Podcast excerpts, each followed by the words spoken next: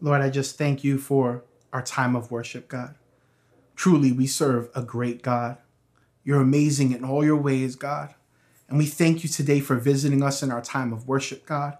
And now, as we get into your word, God, I pray that you would allow it to touch the recesses of our heart, Lord God, that you would allow it, Lord God, to examine our hearts, Lord God, and anything that displeases you, God, that you would allow us, Lord God, to give it to you, God. So in this time, I pray that you would be with your servant, God. You would hide me behind the cross as I preach your word today, God. That you would be seen and that you would be known through all of it. In Jesus' name, amen. Micah 7 1 through 6. Woe is me, for I have become as when the summer fruit has gathered, as when the grapes have been gleaned. There is no cluster to eat, no first ripe fig that my soul desires. The godly has perished from the earth, and there is no one upright among mankind.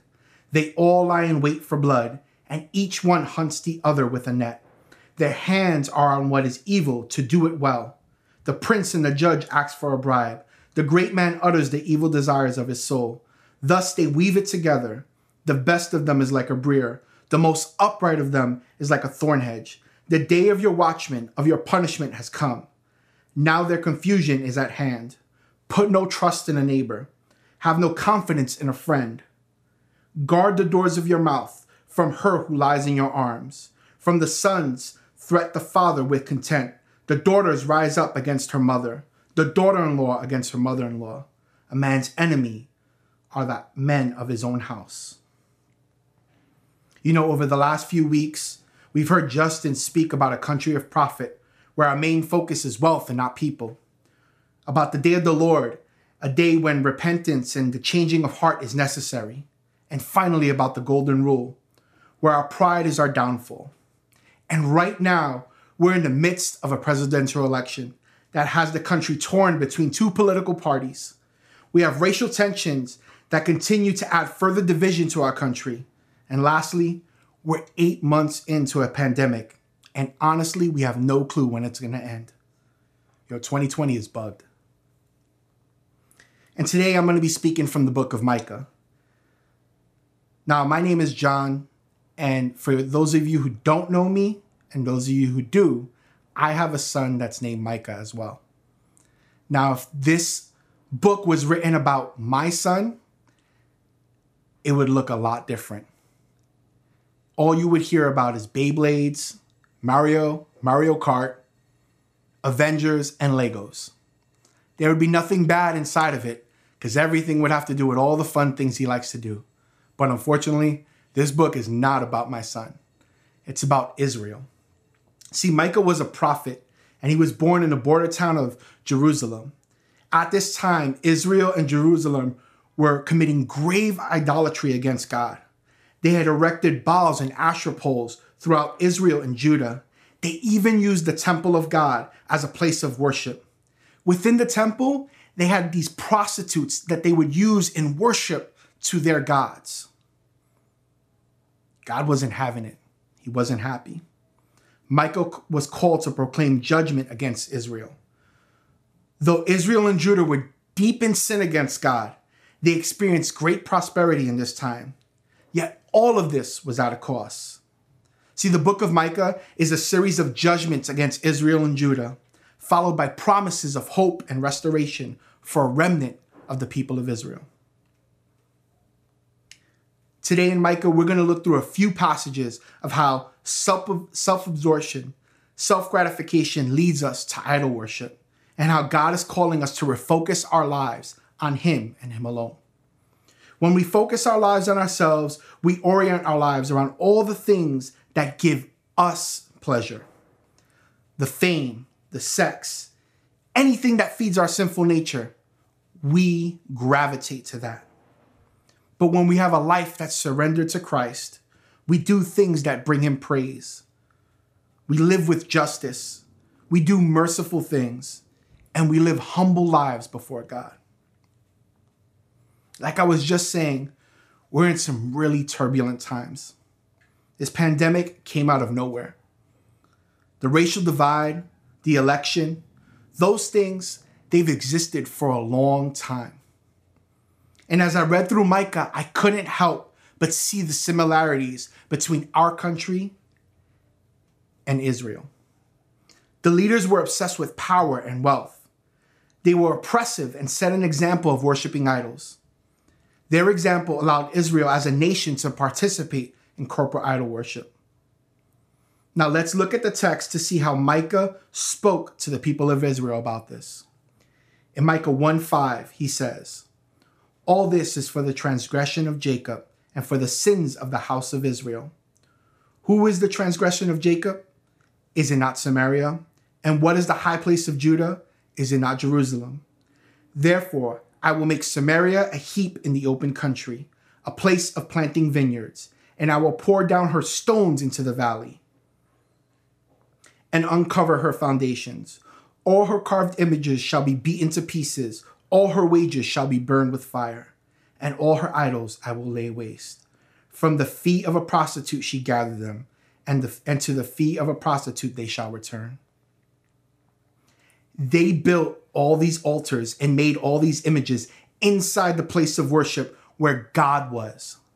They worshiped these other gods. They gave them their time, their money, even their body, sleeping with temple prostitutes. They were gratifying themselves in worship to these idols. They broke God's first commandment to have no other gods before him. In our country today, we have pretty much done the same thing. We've given ourselves over to the worship of idols, of power, of sex, of money, and of self. Justin spoke about this in week one. We're a country of profit, where the treatment of others in God's creation doesn't matter anymore. The only thing that matters is profit. We would like to think it's just the evil corporations that do these things. But Justin showed us all of this lies within our own hearts. How many times have you said to yourself, I know I've said it to myself, what do I need what do I need to do to climb the corporate ladder? Who do I have to step on? What shortcuts do I have to take? Anything to get the prize at the end. And this ideology of power, of money, sex, it's all indoctrinated into our schools, into our entertainment, into social media. It's everywhere. It blitzkriegs us at all times. Let me just share a story real quick. I saw this firsthand at my old company. Uh, my previous boss, he wanted to climb the corporate ladder of success. Every one of his employees became less valuable to him, and nothing we did was ever good enough.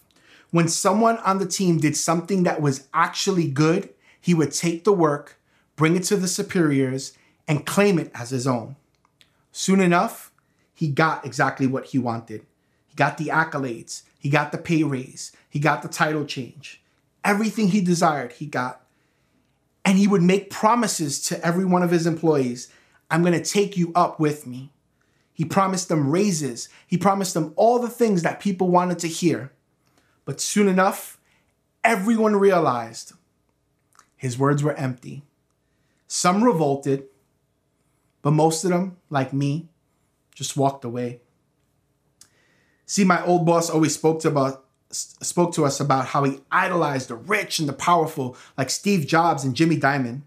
He wanted to be just like them and talked about his previous company and all that he did there to climb the ladder of success.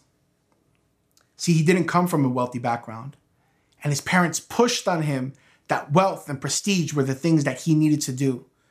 So when his sisters became doctors and his cousins became wealthy people, he pursued the same thing, thinking that was going to fulfill and gratify his life. But at the end, it didn't. He had less friends and less people to hang out with. He was an empty person. His pursuit of success wasn't evil. His desire for a better life for him and his family, it wasn't wrong. His means of getting there were because it led him to put himself above others to treat people horribly, and to spend all of his time, energy, and affection on his career. Instead of doing this for his family, his language and vocabulary changed. Everything became about me, me, me. We have become a country and a people that are centered around ourselves.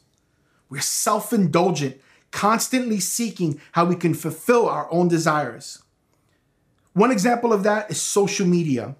We love to show people the life we want them to think we live instead of the life we actually live. You know, I have a friend who, um, him and his wife were going through a really tough time in their marriage. And on their social media page, you would never guess that. They took those those shots of them holding hands and hugging each other and those little quotes underneath that said, You're my world, babe, I love you, all of those things. And every one of their friends and family knew that they weren't doing well. And when they saw those pictures, it was a facade, it was something that they wanted the world to see. They cared more about their perception to the outside world than they did about their own marriage. It was all a facade. It was all about themselves. It was all about making them look good to their friends and family. Breaks my heart that this is what we've come to as a society. See, we've built altars to self year after year and decade after decade. We're like the gambler who has a horrible hand playing poker, but yet he doubles down and pushes all his all his chips to the center of the table thinking that if he puts more money on the table, it's going to change his hand. We're fools if we think that that's going to do anything. If we look at Romans 1 22 and 23, God talks about these kind of people. Claiming to be wise, they became fools and exchanged the glory of the immortal God for images resembling mortal men, birds, animals, and creeping things. And we can also look at Psalms 81 11 to 13. But my people did not listen to my voice. Israel would not submit to me. So I gave them over to their stubborn hearts to follow their own counsels.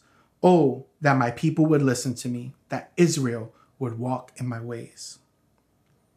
These two scriptures show us how God ultimately gives us what we want if we continue to reject his call to repentance and restoration.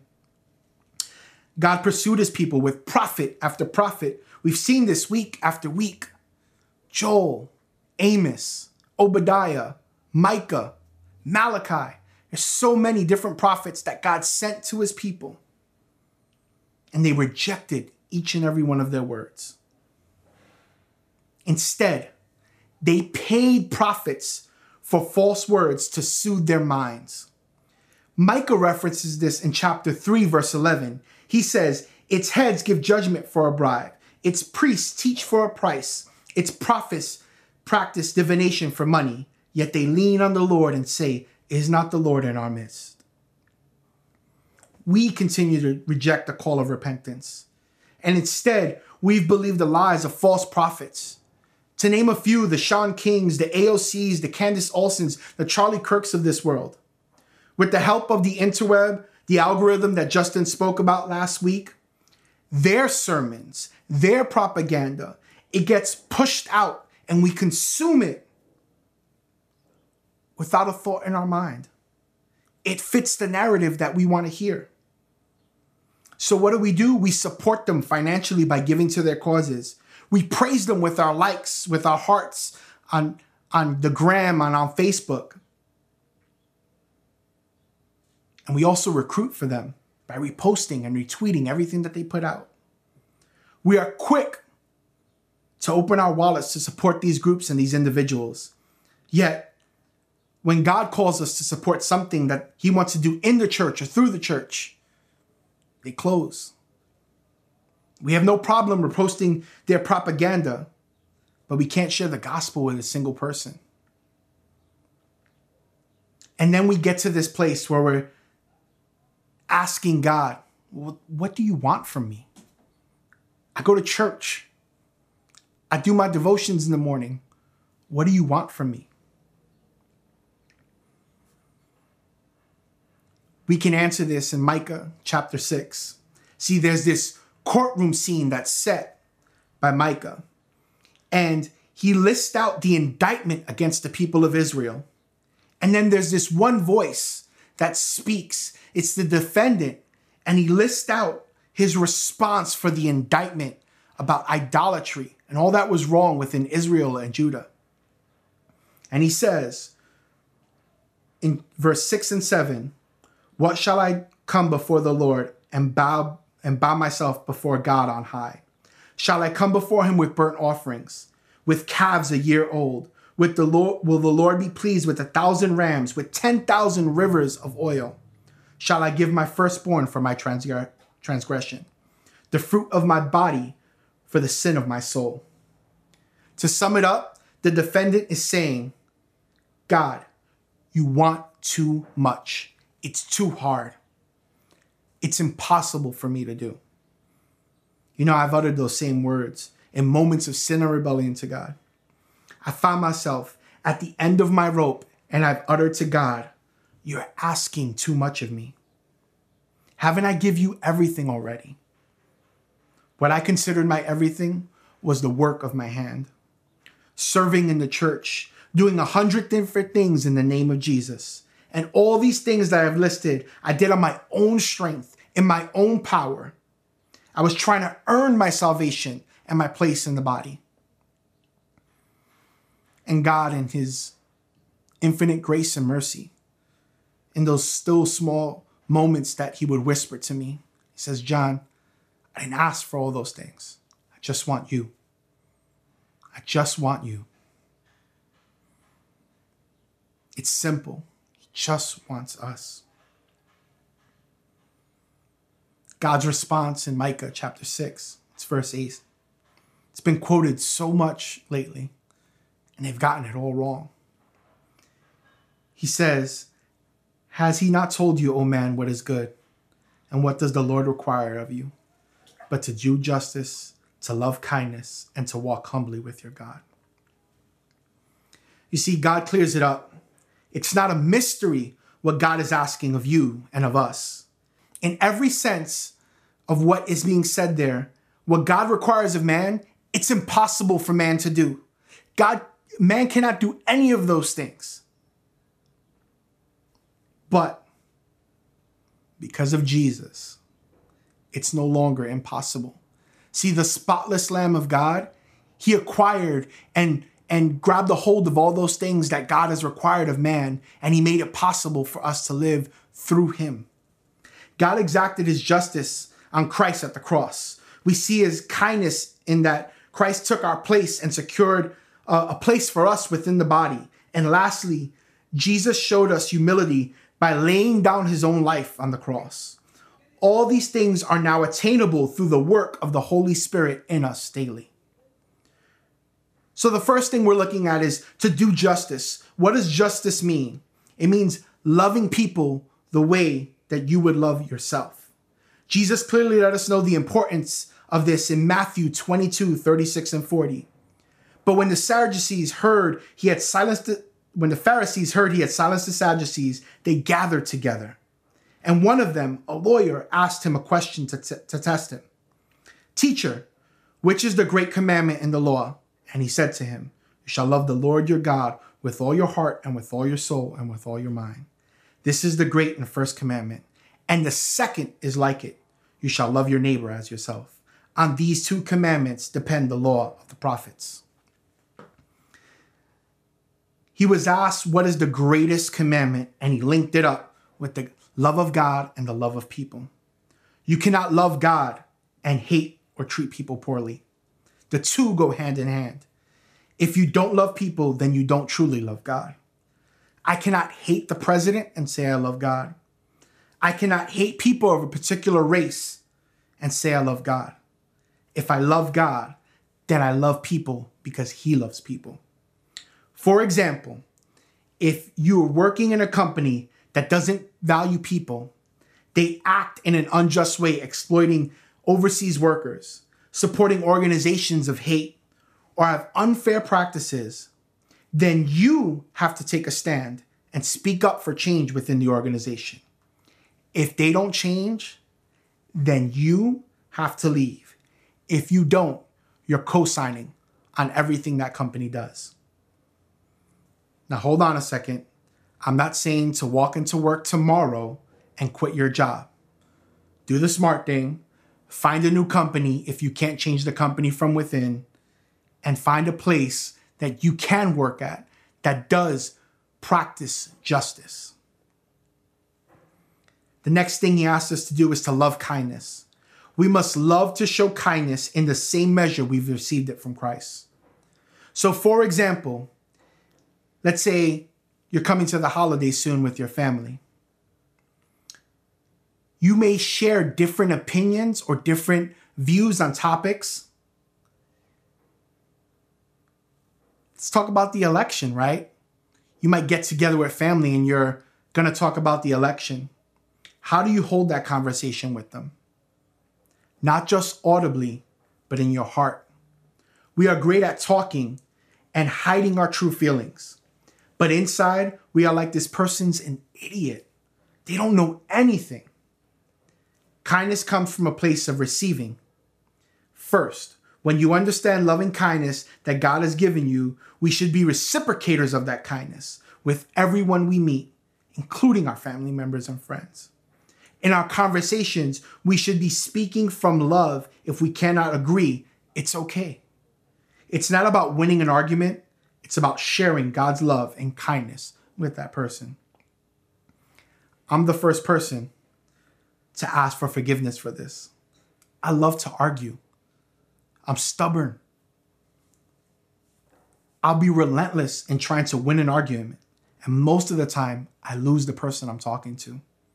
Either they pull away from our relationship or they refuse to speak to me about anything that might cause an argument ever again.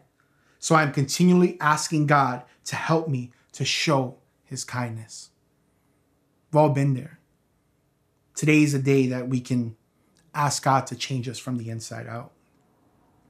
And the last one he mentions is to walk humbly with your God. We're called to view ourselves correctly in God. This means you're not per- you're not better than the person sitting next to you. You're not better than Jeff Bezos. You're not better than the president. You're not better than the homeless man on the E train.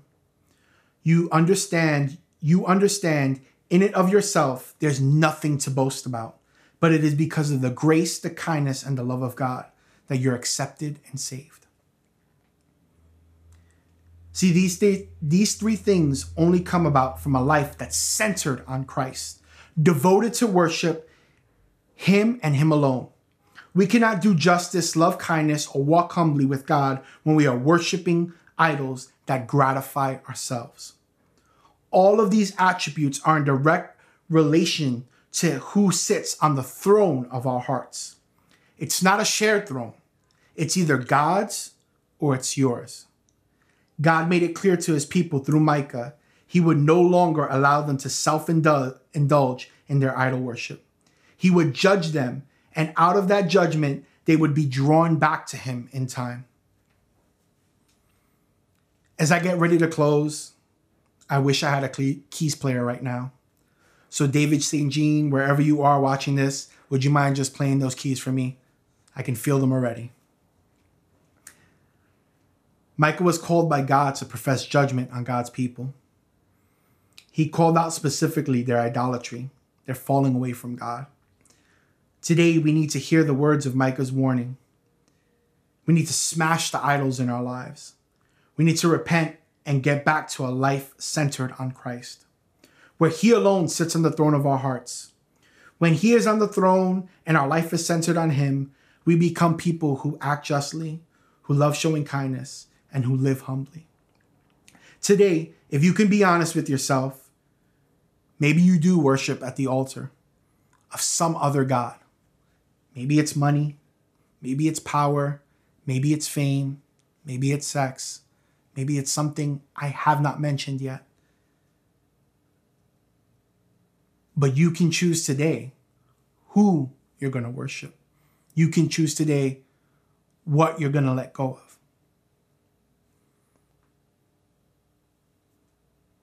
See, Micah ends the book with speaking on the character of God. He says in Micah 7 18 through 20, Who is a God like you, parting iniquity and passing over transgression? For the remnant of his inheritance, he does not retain his anger forever, but he delights in steadfast love. He will again have compassion on us he will tread on our, our iniquities underfoot. You will cast all our sins into the depths of the sea. you will show faithfulness to Jacob and steadfast love to Abraham, as you have sworn to our fathers from the days of old.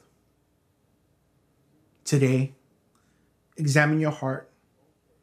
Does the king that sits on your heart resemble who Micah describes to close out the book? Or does the king that sits on your heart resemble a tyrant? If the king is a tyrant, then it's not Jesus Christ. Invite him to take his rightful place in your heart. Invite him back onto his throne. Let's pray. Lord, I thank you for your word today, God. I thank you, Lord God, that you love us so much that you've given us warning after warning, Lord God. These last four weeks, Lord God, you've spoken to us and you've given us warning, Lord God, about our hearts, about the condition of who we are, Lord God. And I pray, Lord God, that we today, Lord God, would lay down every other idol in our life, Lord God.